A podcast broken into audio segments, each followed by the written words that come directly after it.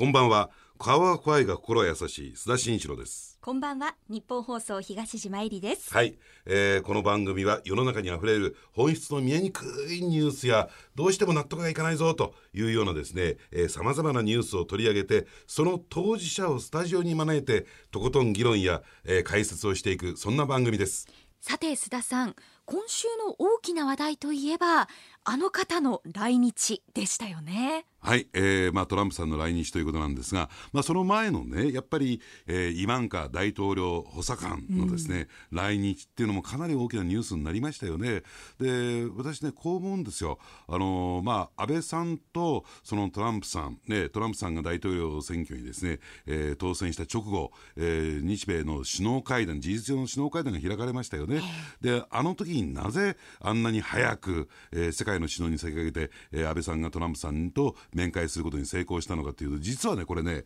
あのー外務省ルートで実現した会談会見ではなかったんですよ。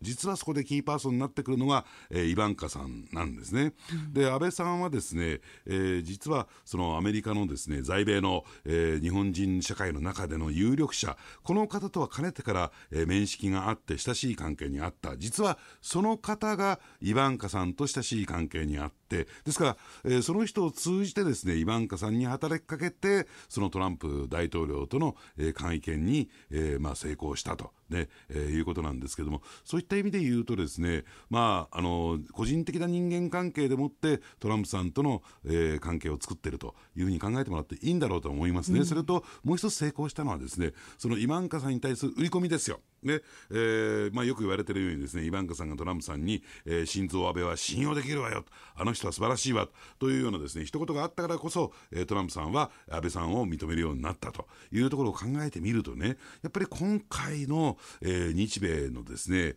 えー首脳のですね、人間関係っていうのは、一重にですね、安倍さんの個人的なその人脈がもたらした成果だと。考えてもらっていいんじゃないかなと思いますね。まあ、あの外交ってのはですね、えで、何が一番大事かっていうと、よく言われるようにケミストリーが合う。まあ言ってみればですね、気が合うと言ったらいいのかな。まあ、あの気が合うか合わないかっていうところが実を言うと、この外交ではかなり大きな、えー影響をもたらすんですよ。そういった点で言うと、とりあえず現状では、えー今回の日米首脳会談を踏まえて申し上げるならばですね、現状ではそのケミストリーが合ってると。これは日日本日本とアメリカに双方にとってですね、私はプラスに働くと思いますね。お話すごくよくわかりました、はいどうしてスカジャンなんですか？今日は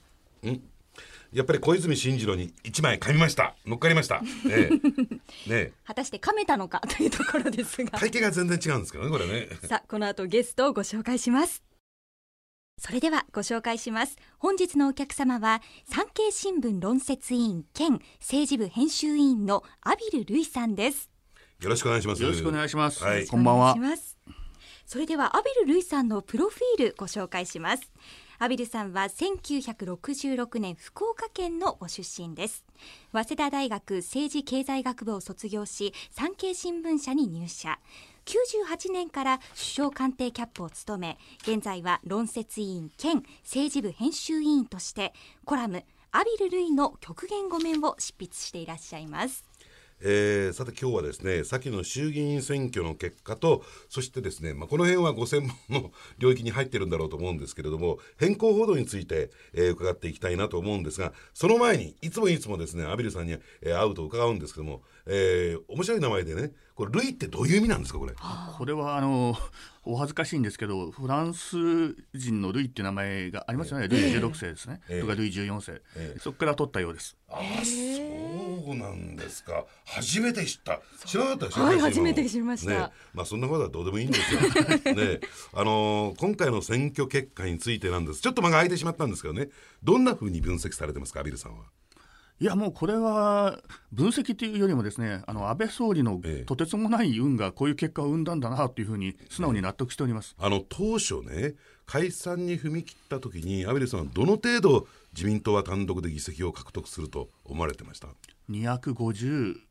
か50代から60いくかいかないかぐらいだろうと思ってましたね。うん。まあ、それでも233、えー自民党単独で過半数以上は間違いなくいくと。それはいくと思ってました、うん。ただ、安倍さんがですね当初、勝敗ラインを自公を合わせて233って設定しましたよね、はい。あれ、私があの見たところ、ですね随分と弱気になってんなって思ったんですが、安倍さん、どんなふうに受け止められいやもうあれただの建前ですからね。当たり前ですか、あの前回の衆院選でも確か過半数自公で過半数を目標議席に掲げてまして、えまあほとんど何の意味もない数字ですね。えうん。で今回ですねあのその民進党が分裂して非常に分かりやすくなったと。じゃあその旧民進党というね、えーグループで捉えたらいいのかどうかあれなんですけども議席数が増えてますよね、はい。この辺りはどんなふうにご覧になっておられますかね？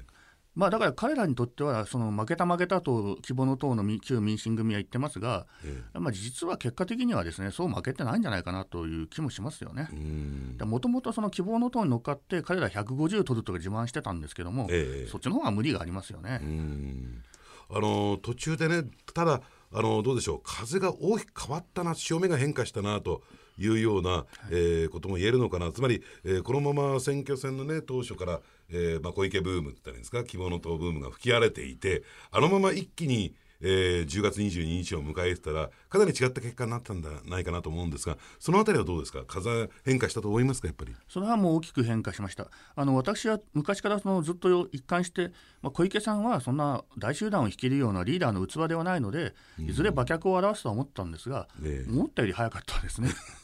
もう少し持つと思いました。えーもうちょっと持つだろうから、もう少し自民党は負けるのかなと思ってたんですが、まあ、早かった、早かった、やっぱり国民もね、やっぱりその正体がだんだん露出が増えるにつれて見えてきたんでしょうね。うん。ただあの小池さんっていうとあのやっぱり女性からの根強い支持っていうのはあったんだろうと思うんですけどね、はあの東島なんてどうなの？小池さんに対して。ええ。都知事に就任された時にはもう敵がいないような、ええ。そんな空気すら感じて、え女性でね道を切り開くようなポジションにいたように感じていたんですえが、え応援してた、はいその時は。なんですが今がどうというわけではないんですが、ええ。だってあれですよ。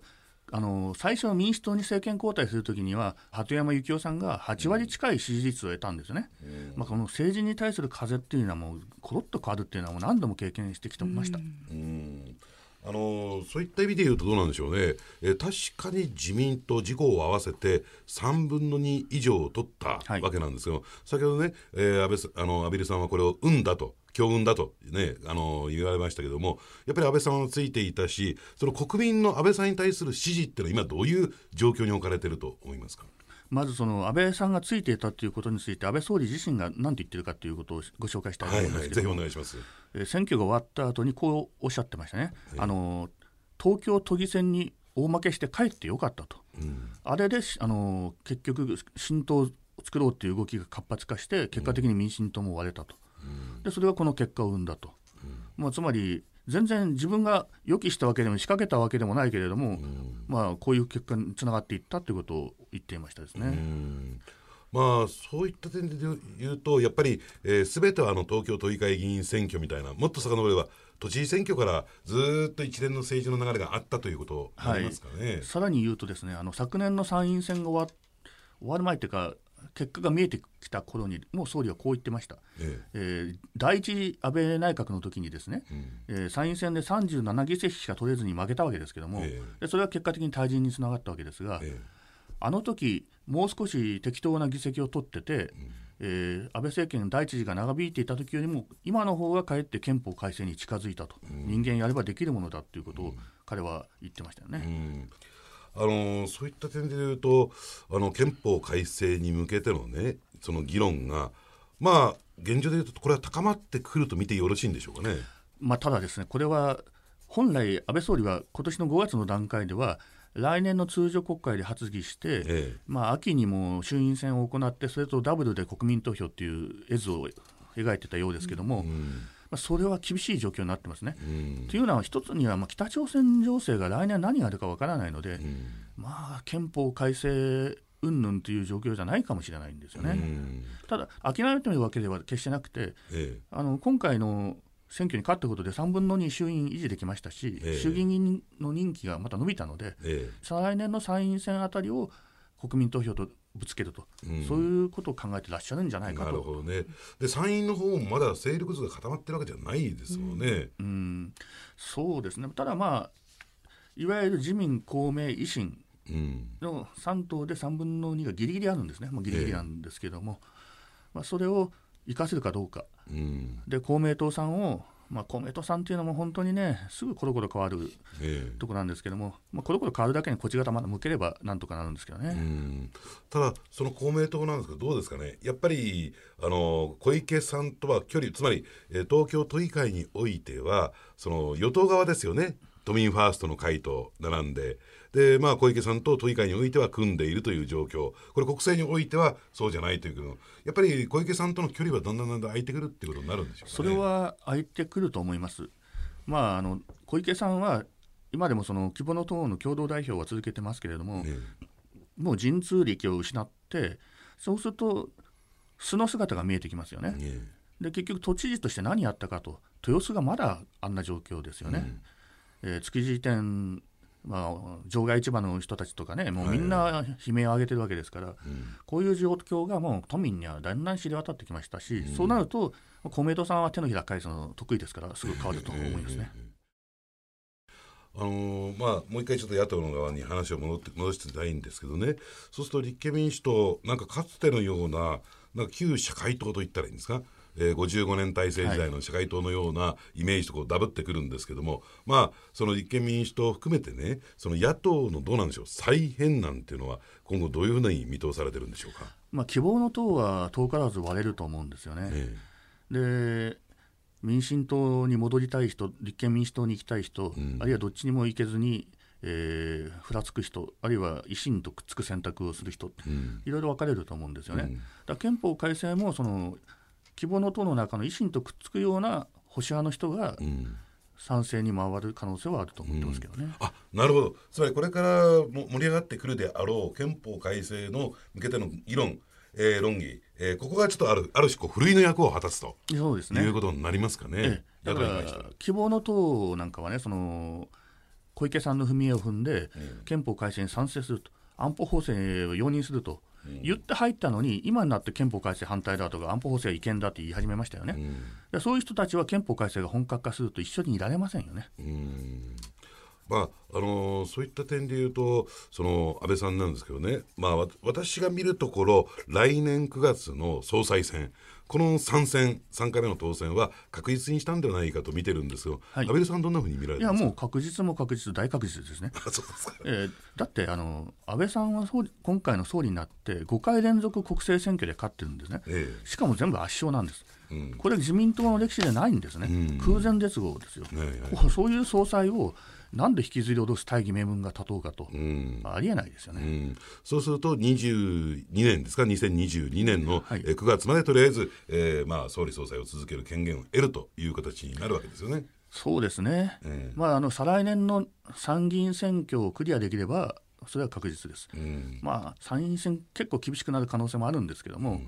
まあ、で国政、参院選の場合は政権選択選挙じゃないので、多少、うんまあ、だだからこそ憲法改正をぶつけて争点化するっていうこともありえるんですけどね。あのアビルさんねあの私が非常に親しくしている、えーあるテレビプロデューサーがいるんですけども、えーその方が掴んできたどうも極秘情報らしいんですけどね、えー橋本徹さんその方ね橋本さんと非常に親しいんですよ、はい。橋本徹さんが裏でいろいろと動いてえー維新と希望の、えーまあ、保守グループをですねくっつけるっていう、えーことをなんか画策してるなんていうことがあるんだろうそうなんですけどもどうなんでしょうここの。まあ、私は直接その情報は持ってませんが、いいことだと思いますよね。まあ、あの橋本さんはなんで今回出なかったのかって不思議なぐらいなんですけども、ええーやはりその維新が元気がなくなったのは橋本さんが出なかったからでもあるんですけども、このまま自民党以外の保守勢力が弱体化するっていうのは決して国にとって良くない。え自民党以外の保守勢力が一定の勢力を保つためには、ぱりその維新と希望の党のそのまともな人をくっつけるっていうのはいい作戦ですよね。うん、あのーそこでね私ね実は私の自宅っていうのは秋葉原なんですよ。事務所兼、はい。ね。あのですから、えー選挙の最終日っていうのは大体ねもう歩いてすぐのところにあるもんですから 行くんですけども、はい。やっぱりあの東京都議会議員選挙の、まあ、最後の段でこんな人たちに負けられませんと、えーいうことでその安倍さんに対する批判がどっと火を吹いてきたで、まあ、今回もその秋葉原で、えーまあ、そのリベンジという意味合いなのかどうか分かりませんが、まああのー応援演説を締めくくったということなんですけどもこの安倍批判えーまあそれはまあ以前からあるんですけれどもその安倍批判についてはですね安倍さんの目からはどんなふうに見ておられますかね？どんな人に対しても批判があるのは仕方がないと思うし、まして為政者は批判される存在ではあります。ただし、株価が2万2000になって自殺者が減って、えー年金の運用で50兆円の利益が出て、失業率が下がって、就職率が一番になって、なんで安倍政治が悪いのかさっぱりわからないっていうのが正直なところですね。うんこれなかなかね、えーメディアで伝えられてないんですけれどもここ最近のその株価上昇まさにアビルさんが言われた2万2000円突破という状況の中でこんな高いはずないだろうっていうんで多くの専門家は批判的だったんですよ、その中でどんどんどんどん買い上がってたグループがいましてねその人たちがその SNS 上で何て言ってるかというと「This is アベノミクス」要するにアベノミクスを信じた連中が株を買った結果上がっていったっていうね、やっぱりそのきちんと利益を上げている、えー人たちにとってみるっていうとアベノミクスってのは評価されてるのかなと思いますけどね。はい。ねあのアベノミクスが失敗だっていう人たちの根拠を知りたいですよね。だってあのが18歳、19歳の方々があの自民党に投票する安倍さんを支持するっていうことは就職がもうかつてなく意義ぐらいだからですよね、はっきりと効果現れてます、またお年寄りの方が年金生活者にはこんなの関係ないって言うんですけど、間違いですよね、年金運用によって50兆円の利益が出たって、これ、50兆って消費税にして何パーセント分だっていう話ですよね、それを批判する意味がわからないですね。でだそうするっていうと今の安倍さんに対する批判っていうのは、まあ、ためにする批判のための批判という感じもしなくもないですよね。あの大手メディアの安倍批判というのは要は若い頃から第一次政権も含めまして、自分たち大新聞がこうやれって言ってるのは何一つやらないと。それどころかは自分たちが反対することをやりやがると、こんなやつは許せないと俺たちの方が偉いんだってそういう意識だと思うんですよね。でだんだんだんだん安倍憎しをこじらせて自分でもわけが分からなくなっていくそういう状況だと思いますね。うんであのそういった意味で言うとそれがある種のこの変更報道ということになるんですかね。はいええあの僕はこういうふうに見てるんですよ。やっぱり森友学園問題がこう浮上してきた時にやっぱりその火付け役になったのは、えー赤旗と朝日新聞。ねえーであの辺りからですねもうなりふり構わず当確運動にそはいのメディアが入ってきたなと。で果たしてこれメディアの役割として正しいことなのかどうなのかそしてまあ仮にそれが正しかったとしてもその当確運動今回の10.22で失敗に終わったわけですから、はいやっぱりそれなりのその反省なり責任を負うべきだと思うんですけどもいかがですかねこの辺りは。いや私も本当に反省してほしいんですけども彼らは社運かけて戦って負けてそうですね、ええーそれでも方向転換できないっていうのは構造的にダメなんでしょうね。あのそういった点で言うとそのキーワードとしてどうですかね？切り取りメディアによるその発言などのねその切り取ってそこをえーフォーカスすることによって本来意味すべきことじゃない方向に持っていくなんていうのは非常に多く見受けられるんですけども、はい。その辺はやっぱりメディアの内側にいてお感じになりませんか？あのまあ、これはですね私も新聞記者ですから限られた分量の中に、えー要素を盛り込もうとすると多少は切り取らざるを得ないのは事実なんですけどね、ただ一方で彼らは報道しない自由とか言ってですね都合の悪いことは報道しないんですよね。で都合のいいところだけ報道するとそれ結果的に全然本来の姿からかけ離れたものになるっていうことですよね。それがまあ切り取りもその一つの表れだと思います。でこれはどうなんでしょうあのやっぱりそのメディアを受け取る側にとって一般の市民にとってですねメディアに対する不信感っていうところにつながっていかない、それは産経新聞もに対しても例外じゃないのかなと。はい。ええ。いやこれはあの私よく言うんですけど今年は本当にメ,、メディアが自殺した年だと思ってるんですね、つまり安倍政権を倒すためであれば最終的にはインターネットその他で自分たちの報道がいかに偏ってたかってことは検証されようとも、もうとりあえず叩けと。とりあえず批判しろと。こんなの嘘だと分かってても、フェイクだと分かっててもやってしまえっていうことを多くのメディアがやったんだと思います。これはもういずれメディアに対する信頼感を決定的に喪失させ、本当、産経新聞巻き込まないでほしいんですけど、巻き込まれるだろうなとし思いますね。私もねこういう経験したことあるんですよ森友学園が大きく火を吹いていた段階でいやいやこれはみんなが指摘しているようなね、えー忖度だとかあるいは、えー安倍さんがですね何かこう、えー指示を与えたということで一切ないとえー、これは何かっていうとそもそものあの土地の値段を高く設定しすぎたところに原因があるんだ、まあ、そういう論を立てたんですね、はい、まあ、これ取材の結果で論というよりも、えー、取材の結果そういう報道をした。そうするとねやっぱりその森友学園に批判的な大新聞ですよ、はい、大新聞の記者が僕に連絡を取ってきていや須田さんうちの新聞でもそういった記事を掲載したいんだけどもデスクがそれを握りつぶすと。うちは安倍批判で行くんだから、うんえー、お前が取材してきた結果載せることはできないだから須田さん私が取材してきたデータを全部使ってくださいってんで提供してくるというねそういうことまで今起こってる。で、それがあの聞くところによると、朝日新聞の中でも、今の朝日のスタンスがおかしいじゃないかということで、はい、えー、一部の社員が会社に意見書を出した。要するに、えー、社内ではそういったなんか動きも起こってるようなんですけどね。ねそうでしょうね。あの実際それは森友学園の件ですけども、続いて起きた加計学園の件にしたところで、いやあのこんなものが中身は全くないと、うん、フェイクであるということは朝日新聞の記者でもある程度分かってる人は分かってると思うんですね。うん。そういった点でどうなんでしょうね、これ、ぜひね、メディアの内側に、えー、いるアビルさんだからこそ言っていただきたいんですが、読者としては、その情報の受け手としては、これ、どうしたらいいんですかね？